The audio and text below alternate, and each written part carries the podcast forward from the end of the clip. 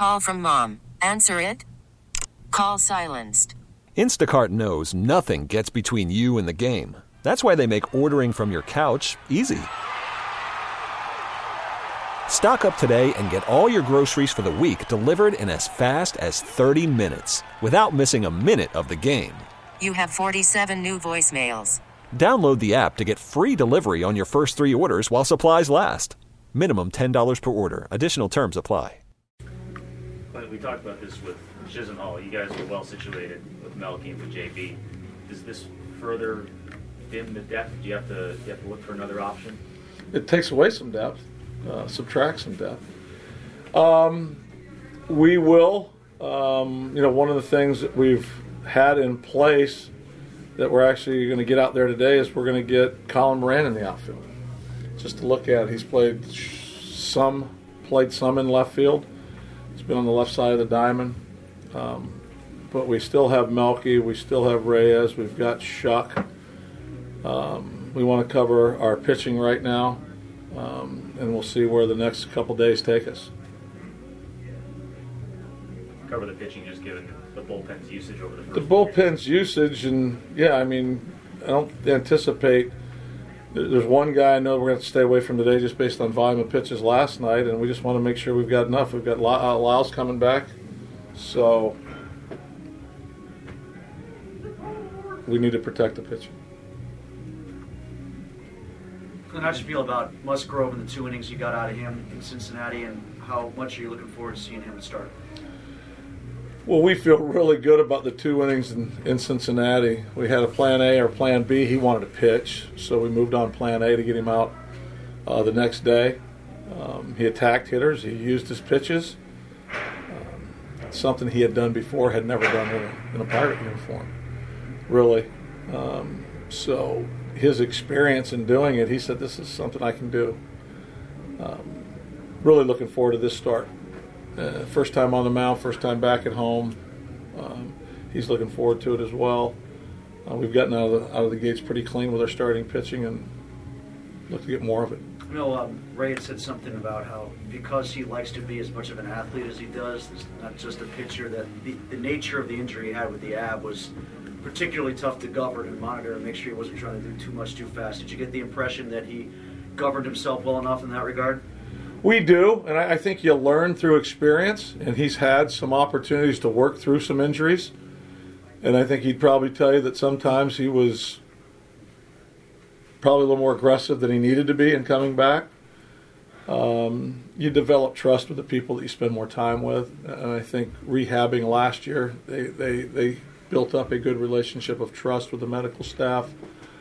Um, so working through this time, I felt that was very solid. It was done well. It was done professionally. He was spot on with everything in the communication, and I, and I think we, as a group, put everything we had into it. And I think Joe was very receptive and, and honored it and took care of what he needed to take care of to get back physically fit. Clint, I remember you were saying one of your Rockies teams came into the season and had a bunch of injuries like right before the season started. What did you learn from that, and how does it kind of help you deal with what's going on now? Well, everybody plans for depth. You find out if you really plan for depth when you have thing, things happen or how real the depth is. So, setting up the depth, creating the depth, or having the depth internally are all important things to have in place. Um, if we've got to go another outfielder deep, we have internal options. Um,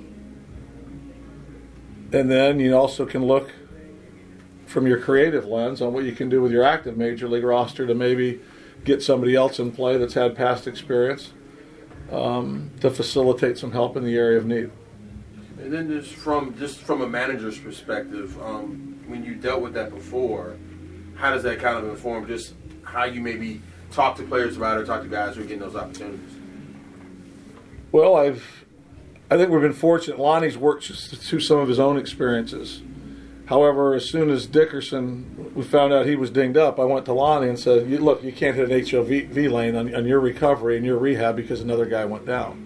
We need you back when when it's appropriate, and when you're back to help the club." So I think it's just using your awareness and past experience on having those communications with the players because you don't take for granted what they might be thinking, and then I let them know our expectations for them haven't changed, and they don't need to hit a different lane or throw it in a different gear. And um, we need to honor what we need to honor with each individual for the overall best physicality of the club. So that's I've been going around to a couple guys right now speaking to, to them about that exact situation.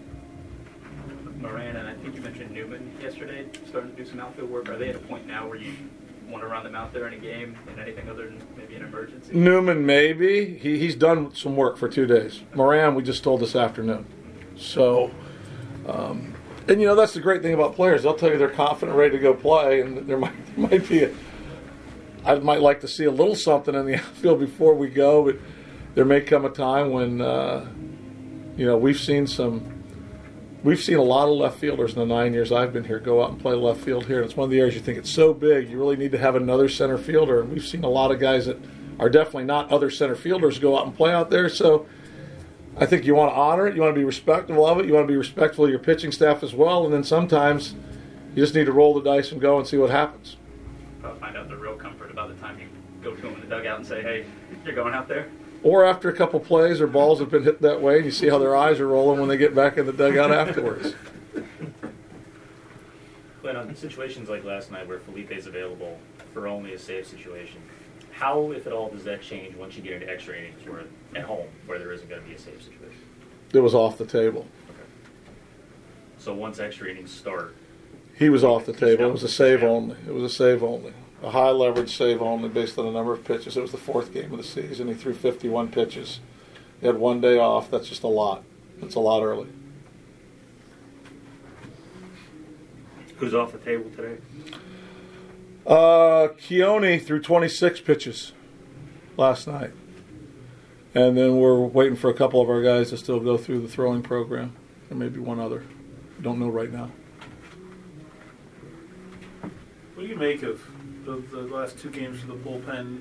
I mean, can you write that off as it's early things happen, or is there some concern about the way the last two games played out? You know, you, you don't ever want to lose games that you've got a lead in. And you do.